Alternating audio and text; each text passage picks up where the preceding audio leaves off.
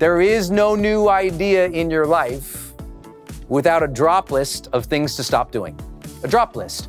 I'm dropping these things. I'm not doing these things. I'm saying no to these things. I'm getting this off the agenda. I'm letting that responsibility go. It's the things you aren't going to do that help you do the things that you're going to do. So you got to spring clean a little bit. If you got new dreams in your life, spring clean. What are you going to stop doing?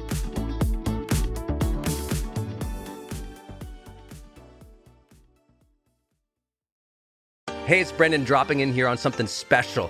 I think the most important thing you can do in your life is to train yourself for real personal growth and success. What does that mean anyway?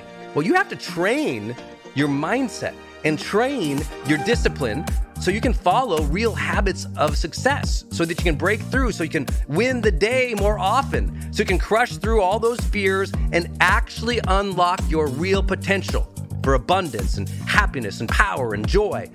But how?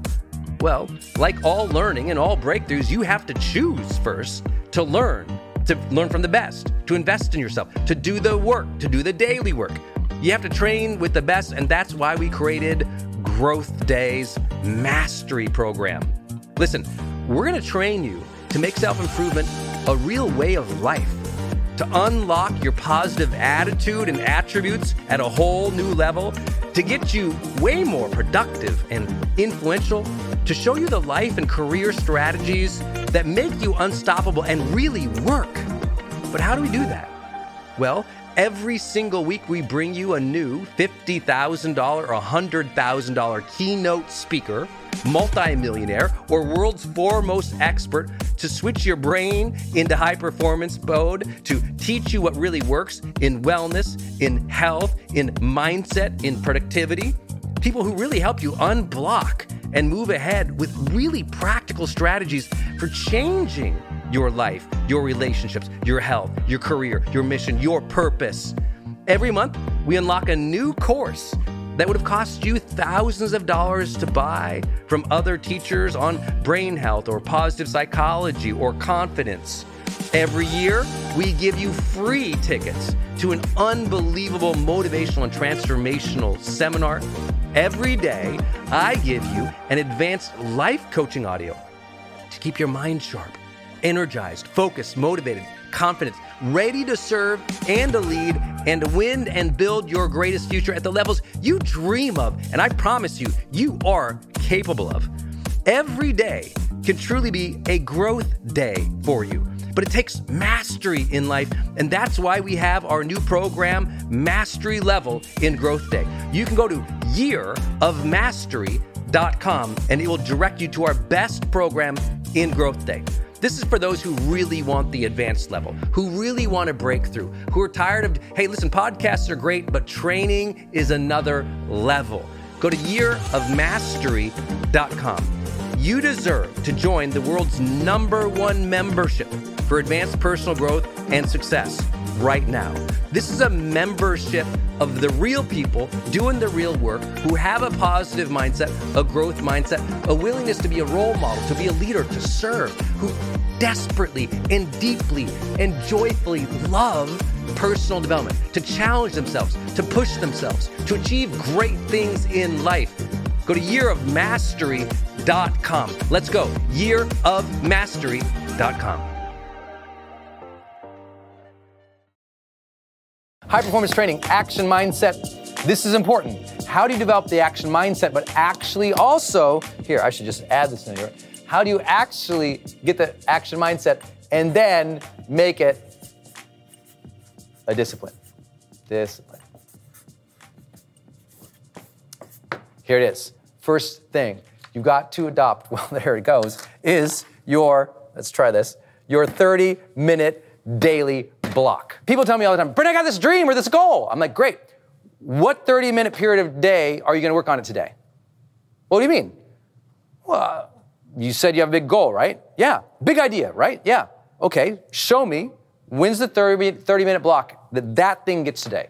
It's a new idea, you say, right? Yeah. Okay. Where is it? Is it 1.30 to 2? Is it 4 to 4.30? Is he going to check it at 5 right after work till 5:30, then get on the commute a little later? Like when? New ideas must have new blocks of time. Write it down. New ideas must have new blocks of time. If you got a new idea someday, someday, big dream, and it doesn't land in the calendar, at least, listen, daily, 30 minute daily block of time, of course you're not to get momentum. It's got to be, look, if you won't give something 30 minutes a day, it don't matter to you. Just be honest. Like, any good parent will tell you this. Like, if you don't spend 30 minutes with your kids a day, I mean, good luck in having that connection. Good luck in forging that future. Good luck in helping that person feel loved and supported. I mean, if something is important to you, you give it time. Is it true?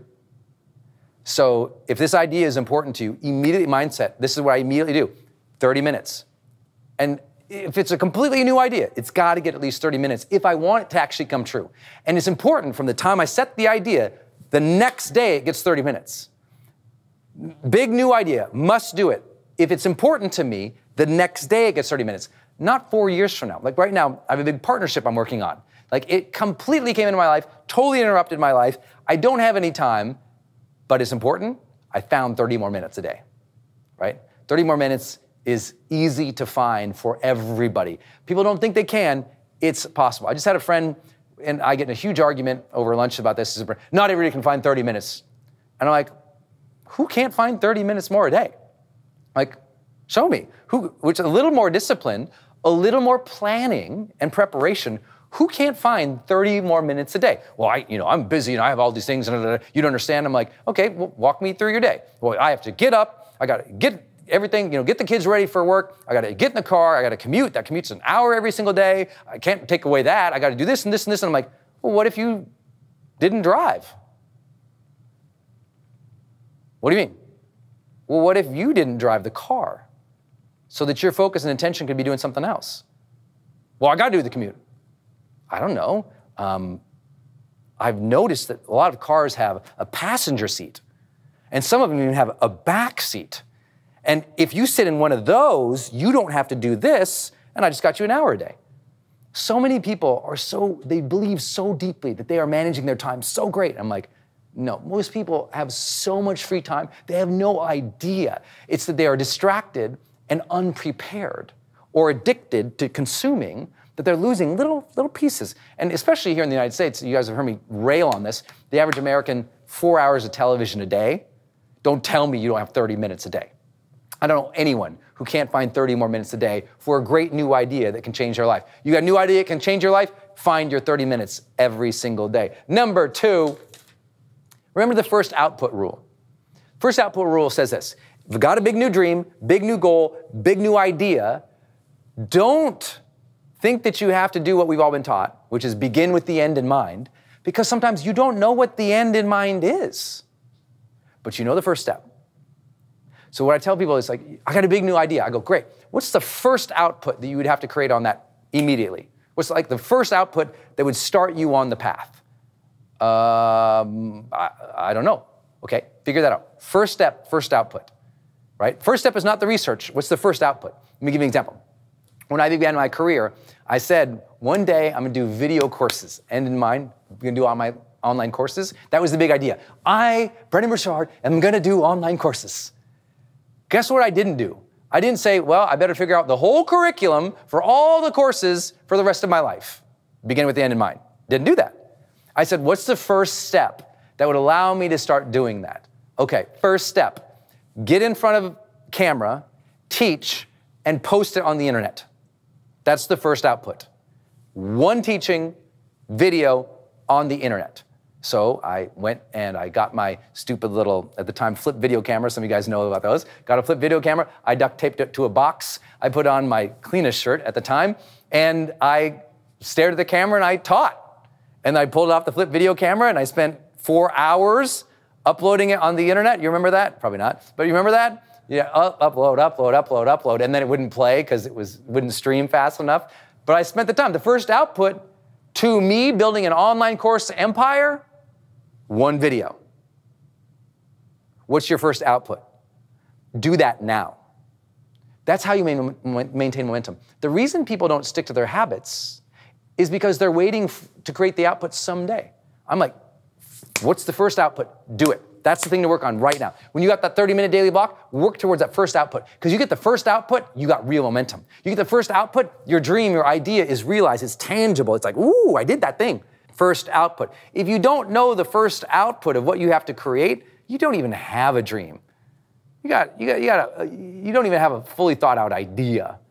First output, make it, do it, create it, post it, do the thing. That's it. I want to write a book, Brendon, but I don't know what the whole book is. I'm like, great, first output, first page, write it. What do you mean I don't know what the book is? Write the first page. But I don't know what the book is. Write the first page. First output would be the first page of the book, right? Write the first page. But I don't know what the five chapters are. I don't write the first page. See? You don't have to know the whole picture.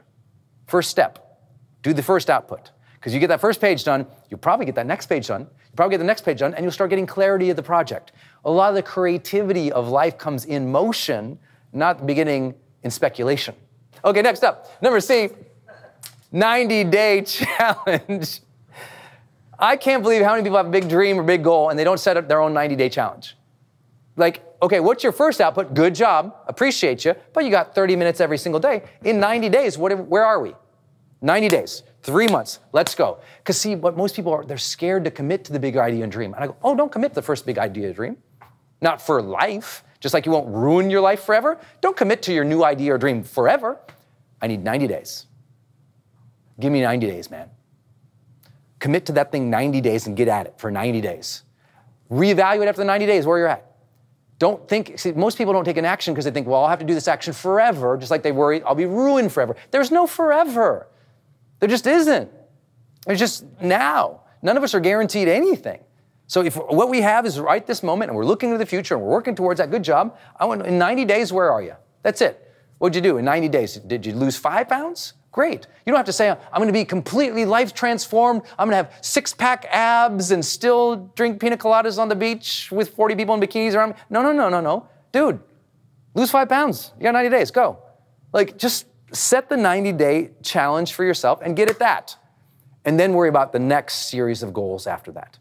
So if you've got a big idea or a dream and you're really committed to it, commit to a 90 day challenge. And what does that mean for you specifically? What's going to happen at the end of the 90 days? How you think, how you feel, how you move, what will achieve, what outputs are created. Get really clear on those types of things. You'll be so happy you did. Without these things, there is no idea into action. There is no momentum. That's why you didn't stick to your habit because you didn't give it 30 minutes a day.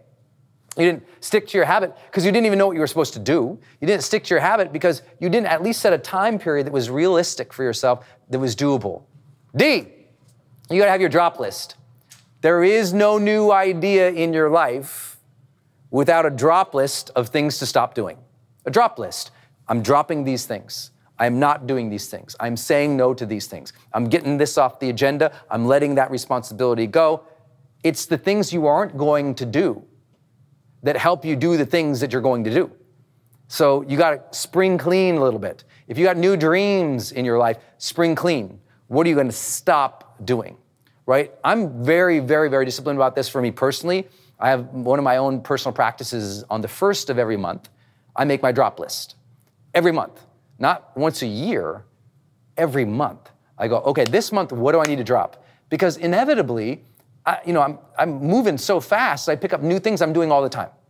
Right? Some new idea, new, new dream, new thought, because I'm trying to innovate, I'm trying to be up front, I'm trying to lead, I'm, I'm trying to change things. And then what ends up happening is I, throughout the month, other people also do what? Other people give you responsibilities, give you ideas, give you programs. They're, they're adding onto your plate. All month long, you're collecting a bigger and bigger plate, right? Some, some month I start, I go, okay, well, this month, uh, I'm going to do these five new things. And the end of that month, I realize, you know what? I'm not going to be able to maintain five. I'm going to drop two of them. I'll stick with three, but I can't do all five.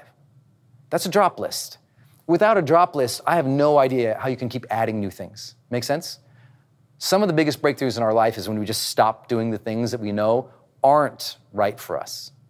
Next up, big important one the Friday friend status call everything that we know from goal setting comes back to sociology.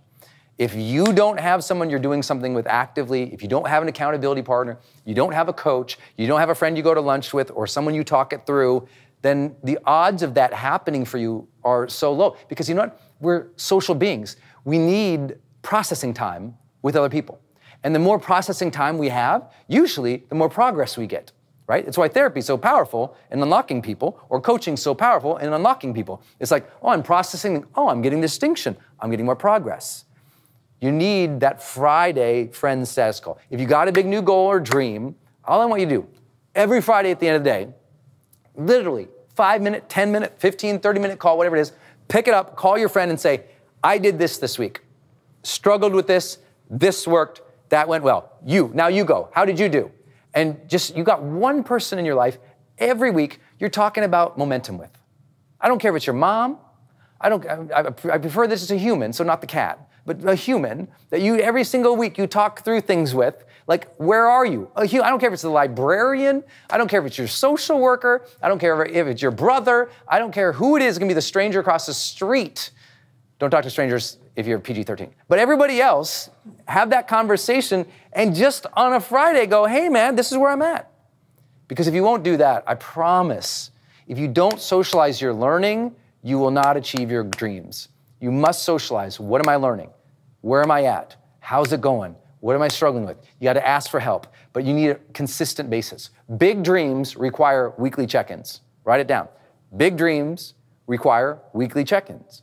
So, who's going to be your weekly check in? Accountability coach? Friend? Mentor? Who? Every week, check in. And if you're like, well, I don't know anybody, everybody hates me. You know what? Go on your Facebook page every Friday at 5 and go, this is what I learned this week. This is what I tried. What did you guys try? And all the people who make fun of you, delete them. And everybody else say, good for you. So easy. Life's very simple. Next, create motivation triggers. When I walked in this door today, it's the same when I walk in the doors of, of, of my conference rooms at, um, when I'm doing my seminars. That when I usually my doorway trigger, meaning that's what a motivation trigger is. I, I, a trigger is something physical or tangible happens, and you attach either a statement or an action to it. Okay? Trigger is something tangible that you say or do when something else happens. So when I walk through a door, and that's every door of my life. I walk through a door, my mind almost always says, because I've just conditioned it over and over and over doing this, I walk through a door, my mind says, I am a happy man entering this space ready to serve. I'm a happy man entering this space ready to serve. It's been since I was like 20 years old. One, because I always want to remind myself, I'm happy. I have so much to be grateful for. So do you.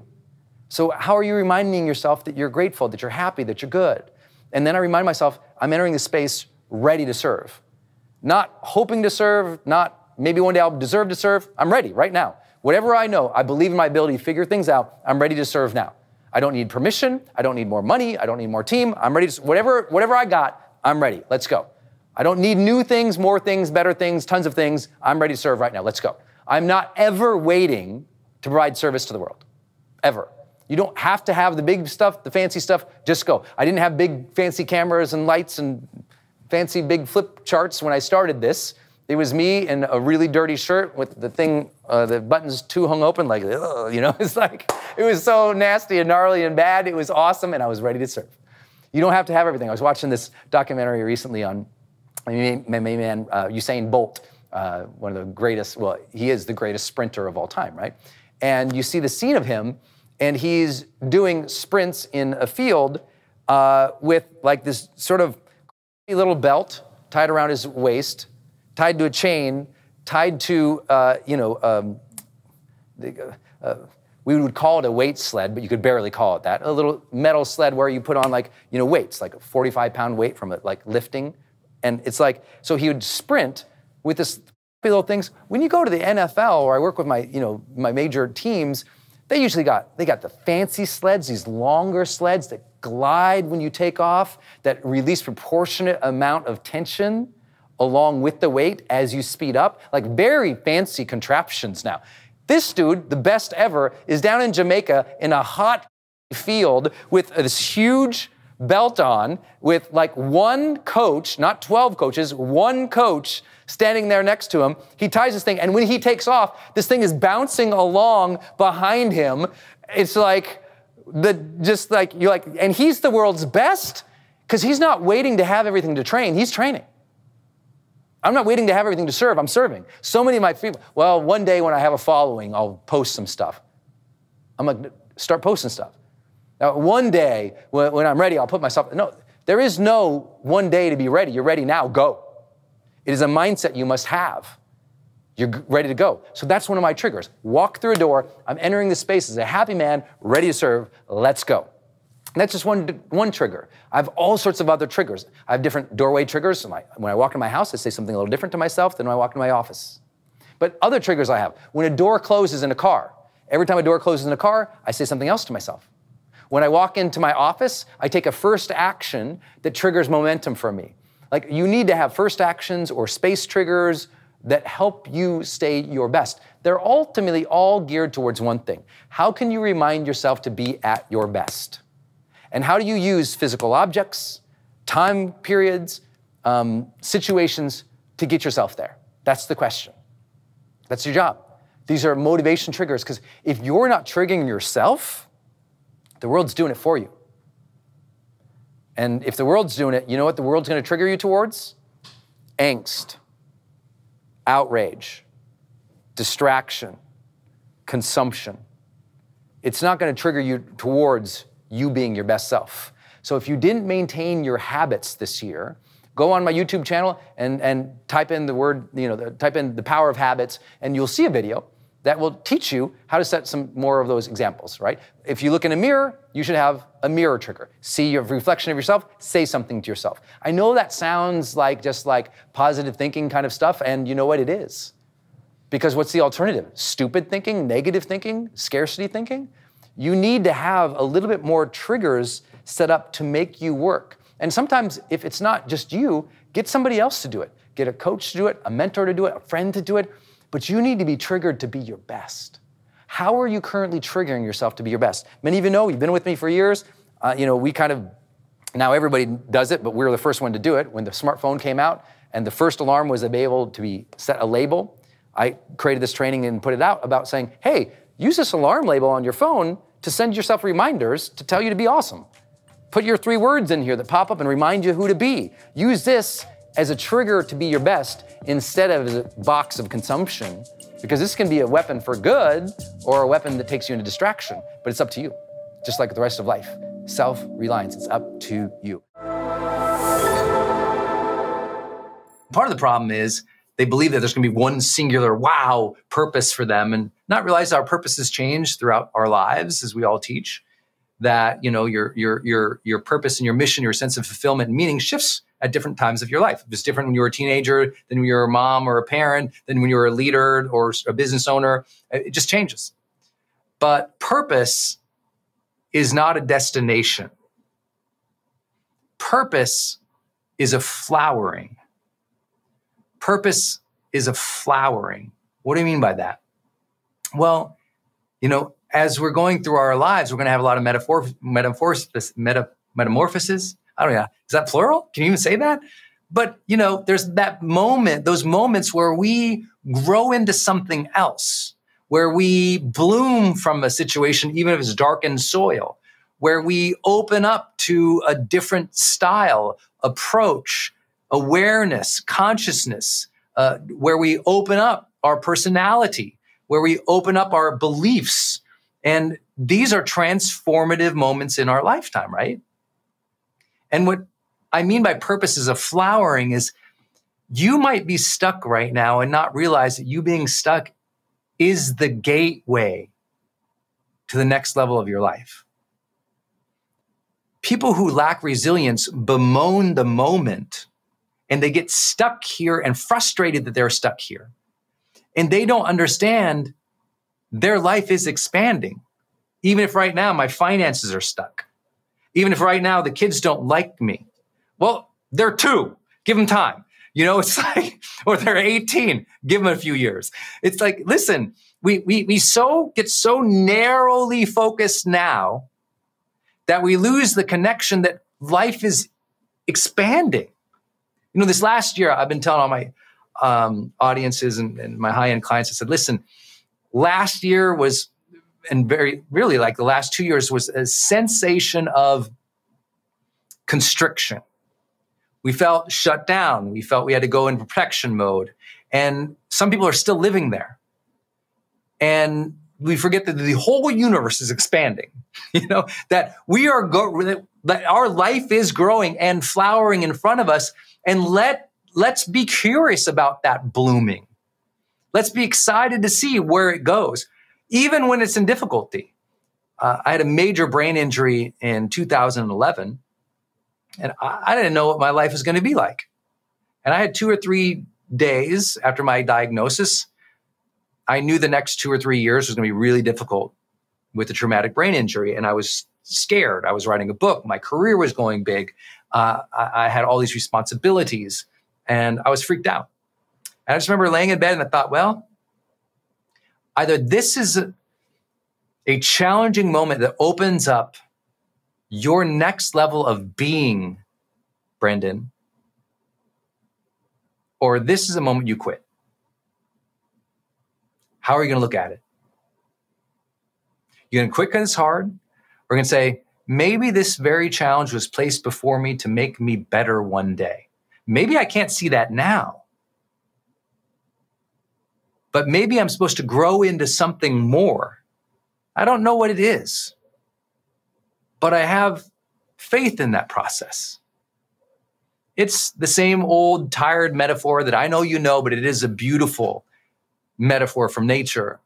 When that caterpillar goes in that cocoon, there's that time of isolation, of darkness, of uncertainty of how things are going to turn out, of the difficulty of breaking free to that next level. But when that breaking free happens, it's like another being emerges, right? Uh, another spirit, right? That metamorphosis is transformational. And that caterpillar is this light dancing, ethereal, gorgeous butterfly. When before it was kind of this slimy little thing inching along, which had its own beauty and challenges. But at some point, nature had the impulse to say, go within. Take a minute. Take a minute. Meditate. Sit in stillness and imagine what's next because we don't know when that cocoon will open out of our challenges, our difficulties. But if we are faithfully aware during those times, if we are faithful to this idea that there, our purpose, our future, it's flowering, that we will emerge lighter, better, if we have that trust in nature, in time, in God, in universe, in cosmos, in expansion, whatever your vibe is, when you can reconnect to that, you can get through the difficult moments. Because recognizing that life has challenge, struggle, suffering, difficulty, that's how I began this talk. We have to be aware of that. We have to acknowledge that. We have to be okay with that. And once we can say, yeah, sometimes life super sucks. It does. Guess what? That hurt, that pain, that struggle, that's an indicator light of now. That's not the roads ahead. I'm not going to drive my life because of that. It's that idea of like, well, let me look at it. Let me talk about it. Let me express about it. Let me journal about it. Let's shed some light on this difficulty here because monsters fade with more light. Right. The darkness opens to light as we open up the door again versus closing our heart. Oh, right. You know what? I got to take care of my body and release some of this tension so that when that challenging moment comes up, I feel ready and lucid. I'm not carrying all this hurt, pain, and stress. And we have to notice that we are blooming now, even when it's difficult, even when it's the hardest time, even when we don't have, feel good. People always ask, "How did you pull through that brain injury?" I'm like, "Well, I, I, I just decided that I must, and I decided that that challenge was given to me to make me better." I didn't know if I would get better ever at that moment. I didn't know would my brain heal, would my body heal. I had, for those who know the story, I, I had wrecked a four wheeler, an ATV, and I snapped my wrist off, broke a couple ribs, threw out my hip, dislocated my shoulder, rattled my brain with a traumatic brain injury and a post concussive syndrome. Tough time, tough two years, brutal in many ways. And it was a moment where I could have quit or I could say, all right, I guess this is asking me to get better. This is a big challenge. How will I meet it from my best self? How will I maintain my own energy? How will I reach out to people? How will I trust that even if I feel limited in this moment, that limitation, there's still a gate that is opening to the future. Even if I feel alone right now and it's dark, I'm telling you what, that cocoon is just building around me. If I stay open and trusting in nature and faith or God, and suddenly that cocoon opens up and I emerge as a different being. Monsters fade with light. And sometimes, you know, we, forget that and we hold so much from our past in our mind that we're not even free in the moment because we're ta- we're scared. You know, I always tell the story. If you've ever been to my seminars, I often tell the story of when I was like 12 or 13 years old. I had gone and you know, shut out the lights in the house, went went to bed, and um, was just getting comfortable in bed and happened to look around my room and in the closet there was a figure in the closet and it scared me. Like I was like someone in my closet was like oh, terror I pull up the sheet as if you know the sheet is going to protect me from the axe murderer you know? Not so good. But I pull up the sheet and I was mortified mortified. And I just sat there and I was just like I felt all these fears and all these thoughts went through my head and it was just terrible. And finally I was like just laying there and I was like I realized how ridiculous it was because if if it is an axe murderer, here I am, just not going to do anything. And I, I willed myself to throw off the covers, go turn on the light, and then attack this thing, right? And of course, what I see turn on the light, go to the closet. It's my baseball cap, my winter jacket hanging just at the right angle with the right shadows. There's no monster there. I had made up something bigger in my mind than what was actually there. Mental resilience is often about the truth of light being shed on things, sometimes facing it, sometimes finally talking about it, finally sharing about it, finally sitting down with it and looking at what it is. Sometimes it's getting perspective on something. But that mental resilience comes from perspective, going, oh, I thought this thing was big and scary and awful and traumatic and going to be forever. And then mental resilience goes, oh, when I turn the light on it, I recognize, yeah, wasn't good, but there it is. It's it's not as big and scary as I thought it was. Or, hey, let me shed some light on it and have a conversation with people, bring out this hurt and share this thing with people. Because you know who becomes really resilient? Communicative people.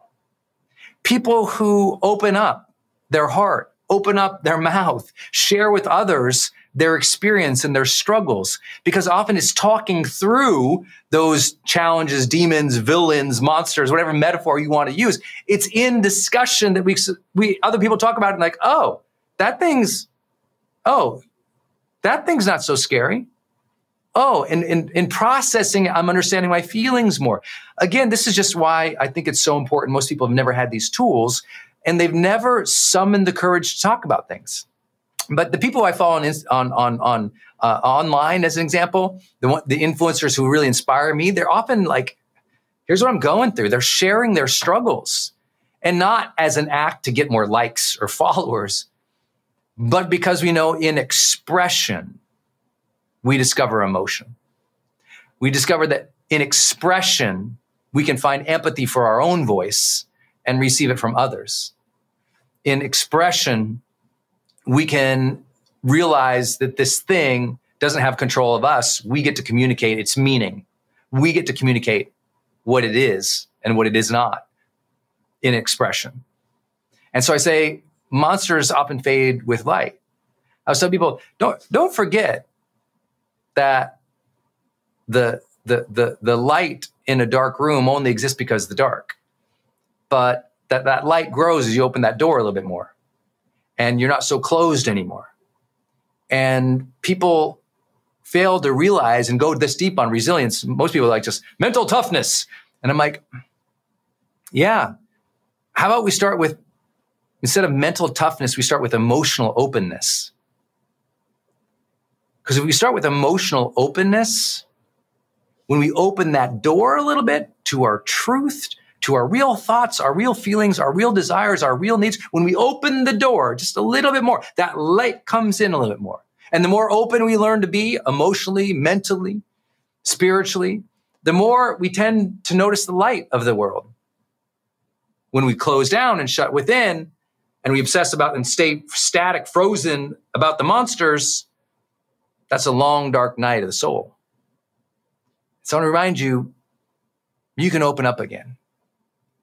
That might be the first next right step for you to open, to express, to share. Even if that just means you sit down with your own journal and acknowledge it and write it down. This doesn't mean you need to go do Instagram posts. What it means is sometimes literally just writing about it can help you activate a different part of your mind, can help you gain control over it by giving it voice. These are skills, right? These are skills. And the skill of expression, whether it's self expression in your journal, or you talk to your phone and record it, or you share something with your lover or your partner at dinner, um, or you go to a group, you meet new people. This is powerful stuff. This is really powerful stuff. And I really want to encourage you to think about like, wow, ha- ha- have I been as resilient as I wanted to? Ha- have I been, you know, um, you know, stuck in a room thinking there's bigger monsters out there? Because another part of resilience is that perspective to realize that tomorrow that you're so scared about it's a baseball cap and a jacket. It's a mental projection. We are the ones who build the vision of fear in the future. Because the future doesn't yet exist tomorrow is very much a blank page. And even if there are known challenges in the future, we still can't see the chapter after that. All we can do is show up each day faithfully, ready, doing our best. And when we can do that over and over and over again, suddenly things aren't so scary. Hey, it's Brendon. You know, one question I never anticipated getting as the world's leading high performance coach? It's Brendon, what kind of car do you drive? I never anticipated getting that, but I drive a Range Rover Sport. I love this thing. You know, when you look at the Range Rover Sport, it, you just know it's it's powerful, it's all terrain, it's the thing in sporting luxury. But what a lot of people don't know is when you get in this thing, it's got this uh, like cockpit-like experience inside. It feels amazing to drive it. Inside, there's noise cancellation, there's cabin air purification. They have massage seats, literally. I mean, this thing is awesome. It's my favorite drive. It's got the power, the performance, the agility that someone like me who's really into high performance cares about. You can go build your own Range Rover Sport at LandRoverUSA.com. That's LandRoverUSA.com. This is a, something that I've practiced for about the last four years. And it's been very, very helpful for me. Here it is daily goals done by one, right? Just write it down below. Hashtag done by one. Done by one. What I want you to do is every morning fill out your high performance planner, know what you need to focus on and get done that day, and then ask yourself if I could only, if I had to get this done by 1, 1 p.m., how would I do it? If I only got to work until 1 p.m., and I know some of you only do work to 1 p.m. because we got a lot of extraordinary, successful people in this community who, you know, you work your mornings, you take your afternoons off. I get it. I appreciate you too. But for those of you who have not achieved that yet, okay, let's think about it. Let's ask this question. If you only had, let's imagine the day only went to 1 p.m. Obviously, you couldn't get everything in. So, what do you have to focus on? If you're going to have done by one, what do you have to focus on? The major priorities and the needle moving activities. Write it down. The major priorities of the day and the major needle moving activities done by one. That's what I do. And people are like, how does he get so much done? I'm probably not doing any more than anybody else. It's that every day, though, the major priorities and the major needle moving activities done by one. Write it down. Major priorities, major needle moving activities done by one. Then, guess what? It leaves the whole afternoon to all the randomness of life, right? Oh, I got to take a call? Great. Guess what? I don't take any calls till the afternoon. Why? I set that up so that I can make sure that I focused on the morning being dedicated towards moving my life and my business forward. That was my progress check. That's what I focus on. It's like, did I do what is necessary this morning? Before I took random calls from other people asking me things, pitching me things, interviewing me on things. Now, some of you say, well, that's just not possible, Brendon. I got to get the kids up, get them to school, come back, check my email, respond to everybody else. And I'm like, no, you need to do your job and get it done by one. The major needle moving activities that are your job, get it done by one. You got to reorient the day.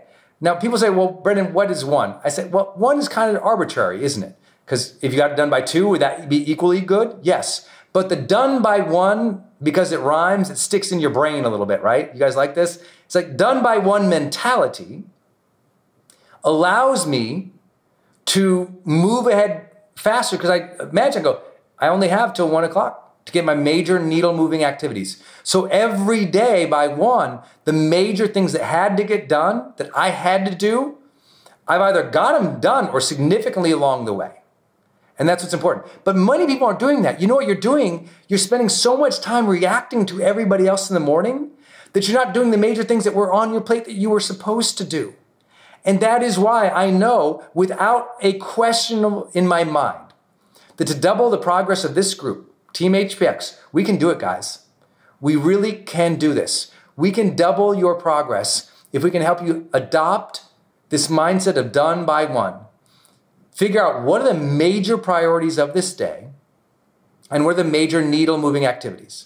Now, I always get asked, what's the difference between the two, Brendon? What's the difference between a, a priority and a, like a needle moving activity of my life or my business? Okay, let's talk about priorities maybe uh, your priority today, let's say, let's see, one of your priorities might be something as simple as, you know what? Call my uncle. He's sick. He's sick in the hospital. He's a priority day. I got to call him. Okay, I'm going to call him by one. That's a priority, right? A needle moving activity is an activity usually related more towards an output, like an activity like, okay, uh, uh, something that moves the needle forward in your brand or your business. For me, as an example, a podcast episode, as simple as that sounds, might be a needle moving activity. Great, that moves the needle in growing our, our brand. Cool, episode done by one. Oh, needle moving activity? That may mean a major email broadcast to my email list. Great, done by one. Major needle moving activity? Call somebody who uh, you know I'm going to do a business deal with, or who's going to be affiliate promotional partner, call is done by one because that was a needle moving activity, right? Something that moves the business or your life forward.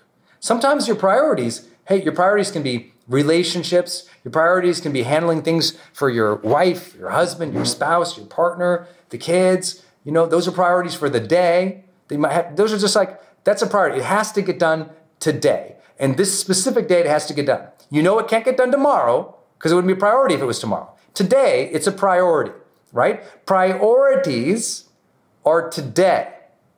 So what must, it's not just a to-do list, because lots of things on to-do lists. Like, I bet you've written to-do lists before. And isn't it true a to-do list sometimes for you carries over to tomorrow? Well, that's the difference between a priority and a to-do list. Follow? Because sometimes you write things on a to-do list it's okay if you get them to it three days from now, 10 days from now, 50 days from now. A priority today. Urgent, immediate, necessary. Let's deal with it today.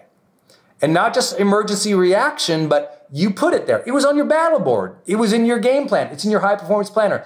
It's going to happen today. Got it? So, this, this idea of done by one has really served me throughout my life. And I really want you to hear this, guys, because I, I, can't be more honest about something than this one. I'm not a morning person. I'm absolutely not a morning person. And I still implement done by one mentality, even as I'm not a morning person. You know, I'm some of you know me for a long time, or if you're new to the membership, I can welcome here. I'll tell you some things about myself once in a while as we do these. I'm kind of a nutty professor in the morning. You know, I wake up, you know, Denise is so happy and she's excited to do things. And I walk out into the kitchen and, and she's like, hi. And she hits me with a list of 74 things she's thought of and done. She's already downloaded from the universe all the obligations in the history of humanity as a woman, as a leader, as a wife, as a daughter, caregiver, family leader. She's, she's already got it all down. And I'm kind of like, huh? Like my brain does not kick on. I think it used to kick on a little bit faster, but since 2011, when I had my brain injury, it's a little slower. I'm a little slow roll in the morning. And, you know, I don't turn to a cup of coffee usually. I just let my brain kind of wake up and I start, you know, moving my body. So some of you know my morning routine.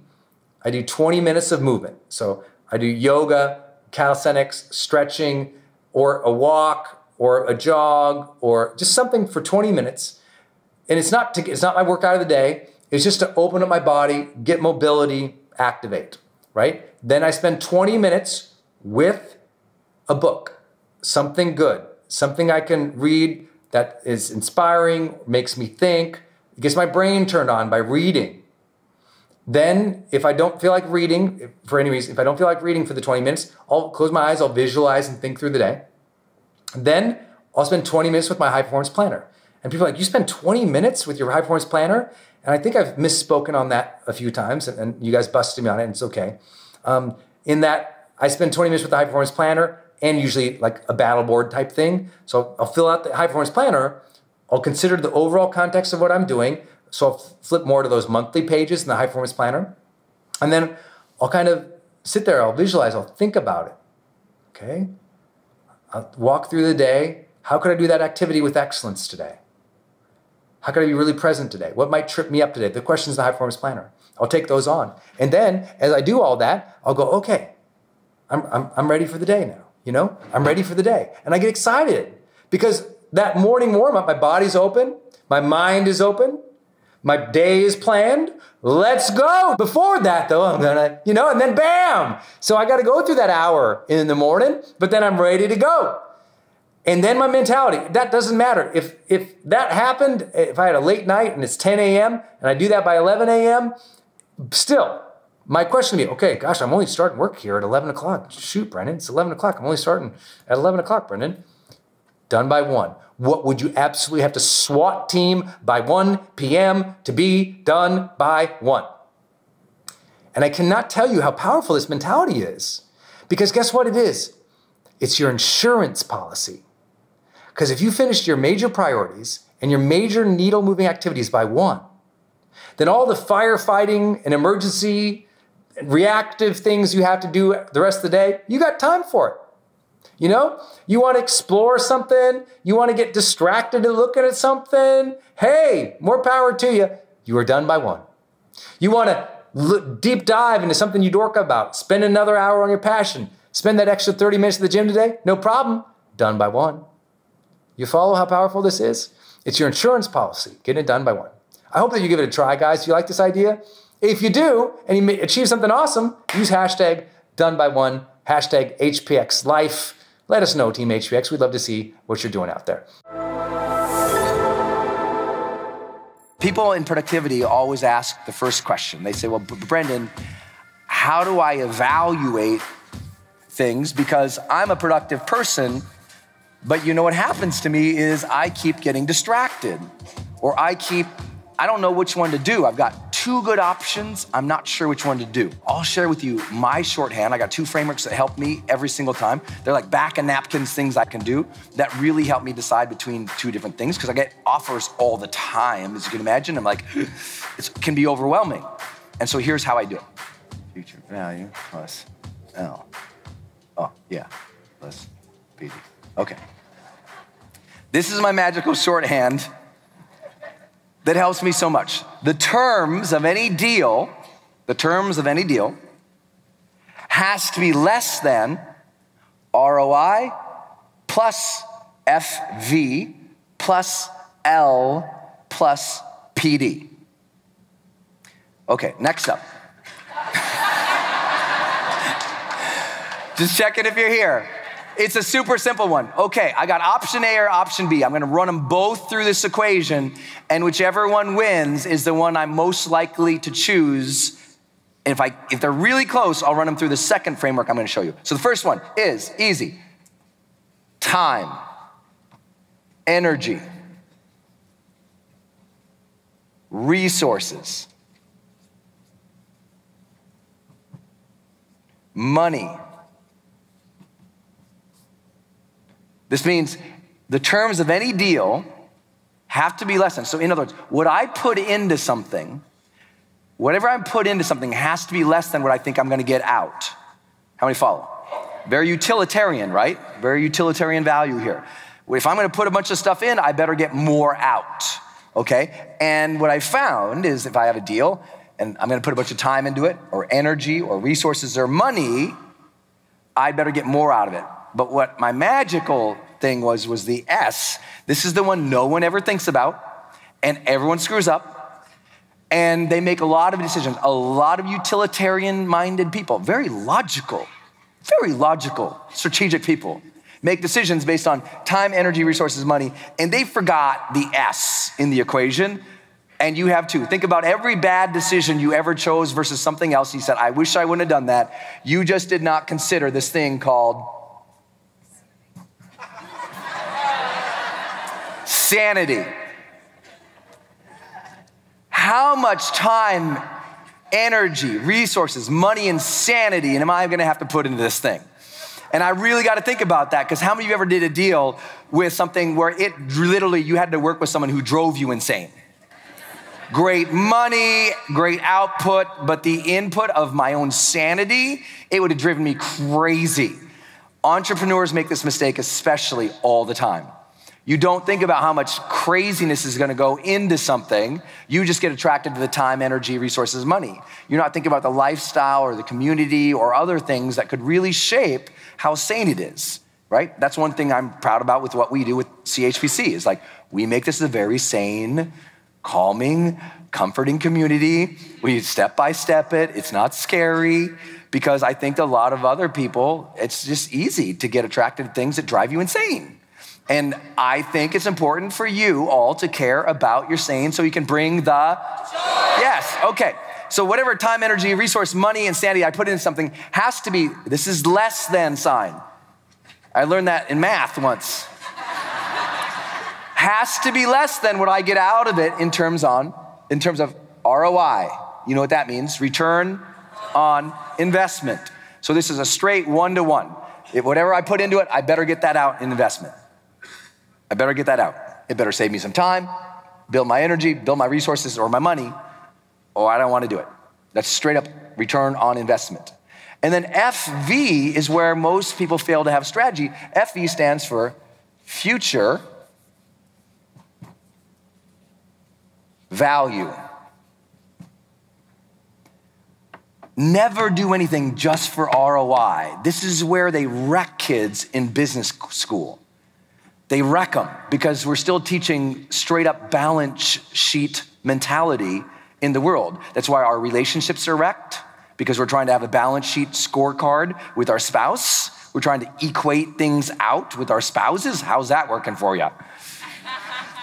and so we start ruining our relationships because we are trying to get that balance sheet just even.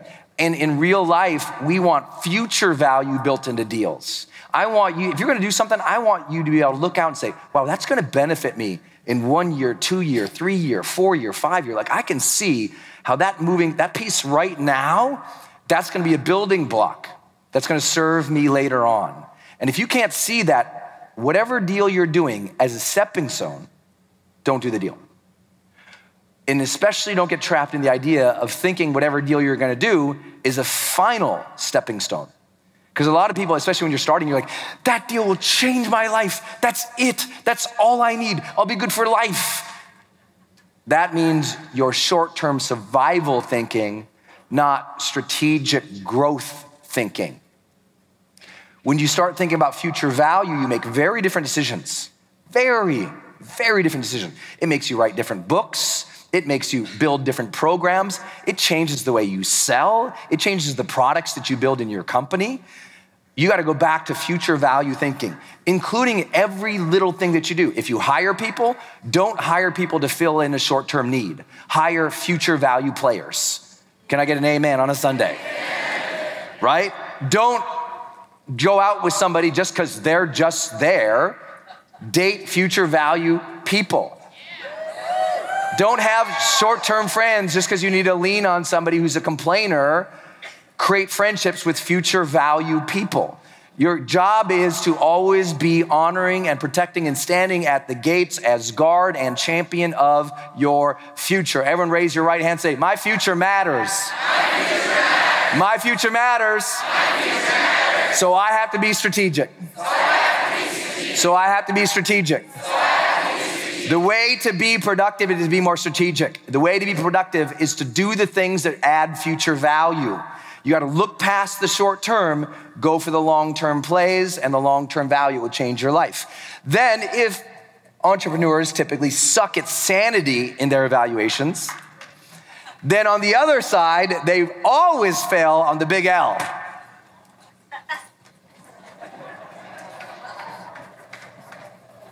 Lifestyle.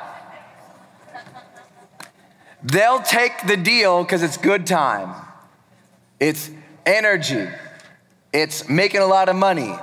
It's not too crazy. It's not too crazy. I can handle it.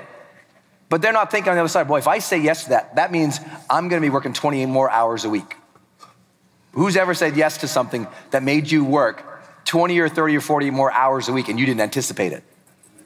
Yeah, I've been there too.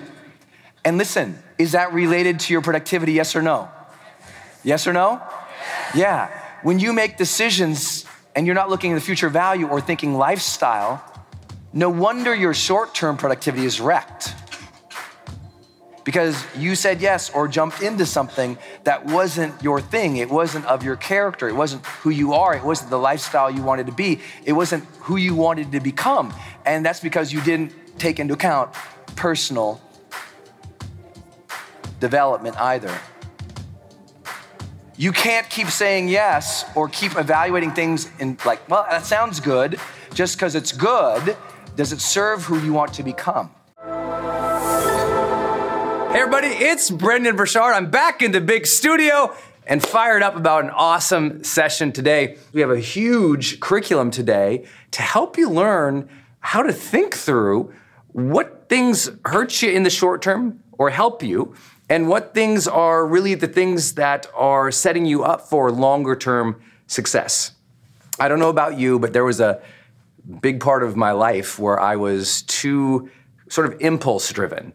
You know, that, that, that part of you when you're in high school or in your 20s or early 30s that a, a lot of it's just like, oh, what do I think will feel good? Or, or I want to try everything. And, and you kind of, you're, you're driven so much by just in the moment decisions based on your comfort and like what your interests are that sometimes it actually costs you from building something that will give you fulfillment from creating the lifestyle that you really want to have from building wealth to building the right relationships, to just having sanity in your life. I don't know about you, but my 20s, there was no sanity in my 20s. My 20s were just like go, go, go, go, go, go, go, go, go, go, at the cost of health, health, health, health, health, relationships, relationships, relationships, like just constant stress, anxiety, fear. And at some point, you have to realize that's a choice. It's a choice based on what you're saying yes to and what you're failing to say no to. And often, eh, with my highest level coaching clients, and some of you guys know I'm blessed to have multiple seven figure coaching clients who I just spend the year with. Almost always, the highest level people that I get to work with, they're really struggling with these types of decisions. These are really big topics for today. Let's jump in. Short term versus long term. The first thing that we tend to do in the short term, and many of you guys ask me this question every single month, is we tend to value and prioritize stability. And funny enough, it seems like something we would all want, right? We know from human behavior and human motivation studies that people want, you know, safety, they want belonging, they want uh, sustenance, they want shelter, and all these things are things of like, oh, this is stability. I, I know what my day is going to be like, or even if I, there's uncertainty there, because I don't really believe in people who perpetuate certainty, because there's no such thing as having total certainty in ourselves or others if we can remain humble and open to the world. And the more that we want certainty and want to grab it all the time, the more we tend to lose the pop and the vibrancy of life, and the more we're disappointed all the time because nothing is ever perfect. But what we do want is stability. Big difference, right? Certainty, I need to know exactly what's going on. Stability, uh, there's a lot going on here, but I, I feel safe and secure and stable. And so this is a good thing. And often make, people make choices in the short term for stability. They're like, oh, well, I guess I better get a job, you know? Um, I, I, best, I, best, I better, you know, be nice to this person so they don't go crazy on me. You know, these are things that we do in our life, taking a certain job, staying a certain job, treating people in a certain way so they don't leave us, so that we have a sense of stability. So it's not a negative thing. And I don't want any of these necessarily to feel like I'm saying they're all negative. But what happens is they tend to turn negative if they're a consistent thinking pattern or a consistent value ethic that we have to have. And let me give you an example here on stability. And this is specifically related to you guys because you ask me about this every month. You say, Well, Brendon, I'm thinking about quitting my job, uh, but I haven't done it yet can you give me confidence? Or when would you do it? Or how would you recommend i like go into that transition? I hear that all the time for you guys in this community like how do i switch careers? When do i switch careers? It, you know and the reason that we don't want to do it often is because we're seeking stability and it's scary right? Quitting a job leaving an environment breaking up with a relationship. I mean how many of you guys down below by like a, show of hands down below. If you just like type in the emoji of like hands like this. How many of you have ever stayed in a relationship too dang long? You were in a relationship too long because you just wanted this. Or you wanted to please somebody who wanted this. And so they wanted this or you wanted this. So in the short term you kept compromising. You kept settling for something that was less than you you kept allowing behavior that was not right, right? And that was just, you need to know that short term stability seeking things tends to really hurt us when that short term value ethic, I need stability, plays out month over month, quarter over quarter, year over year. One day you wake up and you look back at the last five years and you're like, oh my God, I, have been stuck in something I didn't want to be in, but I didn't have the guts to leave. And what I tell people is, you know what? It's not always a lack of courage that prevented you from going, though we can talk about that. It's often that you just overvalued stability. Does that make sense? I mean, we're in a world right now where everyone says, you know, if you don't do something, well, you're a chicken, you're crap, you're, you know, what's wrong with you? You're, you're, you have no courage. And I'm like, it's, it's, stop just going to people's character like that, right? It's like, well, this, this must be wrong. They're just weak willed humans. They lack courage.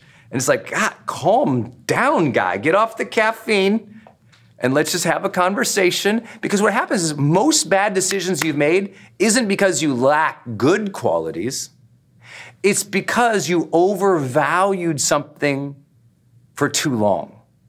And often you overvalued something good for too long. Meaning, often people don't leave a relationship or a bad career because all it, it's not they're lacking good qualities, they're overvaluing stability. It's a short term thing they're trying to get, but it became a long term strategy. Does this make sense? So they valued stability so long, it overcame other values that would have helped them have more freedom.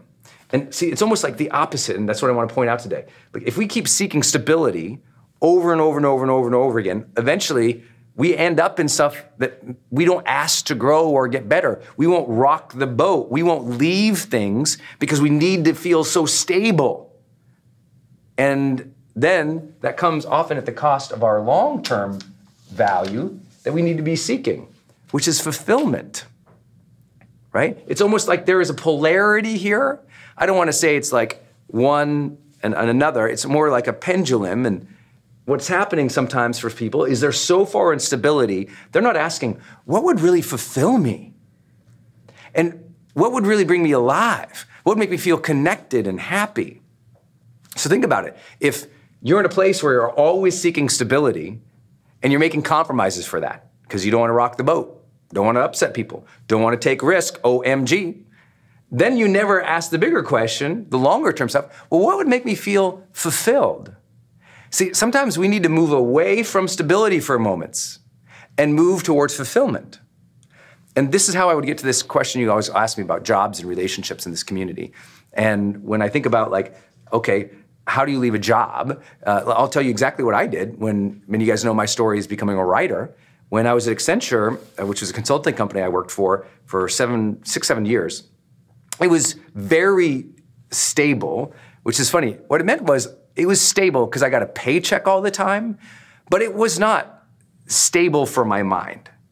It was almost like I valued the wrong thing. I valued that stable paycheck, but for my mind, it was not a healthy job. I was in, you know, 16 cities, uh, you know, every single quarter. I was all over the place. It was, you know, working every single day for six years straight till midnight, two in the morning, always being on call 24 7, seven days a week for six years straight while traveling Monday through Thursday through different cities into different organizations where there was no like clear mission or or clear boss or clear real goals except for like little projects but I, there was no values to what i felt like i was doing but sure why did I make it there six years when the whole time I want to be a writer?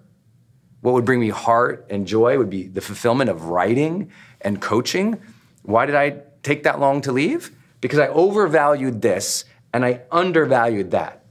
So I kept protecting this and not acting towards that. Protecting this and failing to act towards that. And so one day I had to get real with it, and I said, okay, I got to make the switch a little bit here.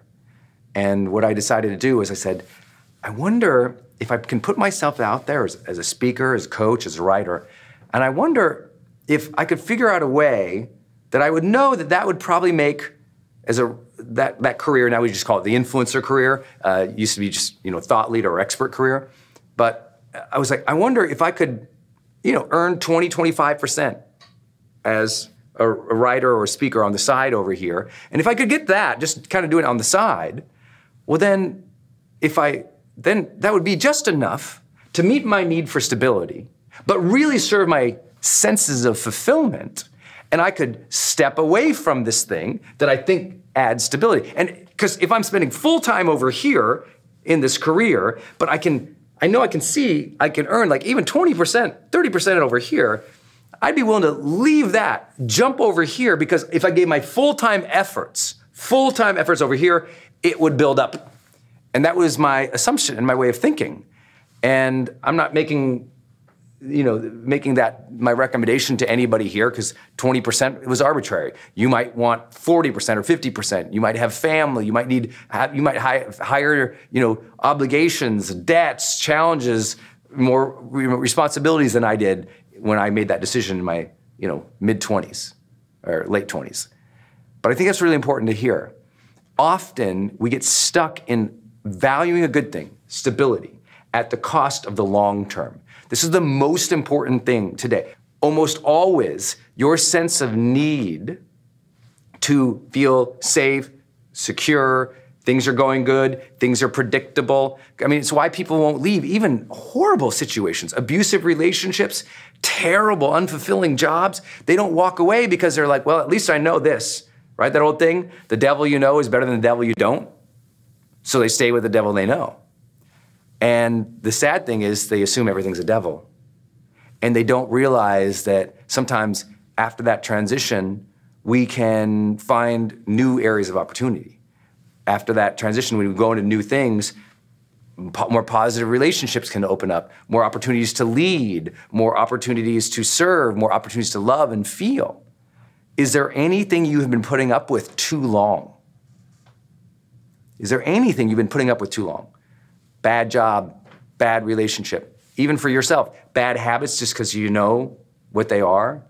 I'm just trying to say in our human psychology, stability is a big driver that often keeps us put. Hey, it's Brendon from the studio here. I want to jump in one more time and tell you about one of our partners, and that is Kajabi.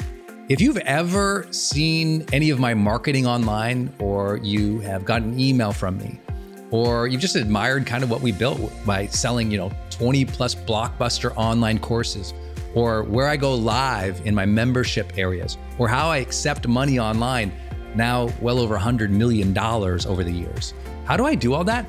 I've always used Kajabi. It's spelled K A J A B I. And Kajabi just helps online entrepreneurs take flight because we all have to do the same thing, right? We have to figure out okay, how do I build a web page? How do I capture emails and send emails and funnels and uh, newsletters? How do I put content up that's for free, but also content up that's behind a paywall that I can charge money for? How do I build those membership sites? How do I organize my podcast or my blog? How do I accept money and create checkouts and order bumps and one click upsells? How does all of that actually work?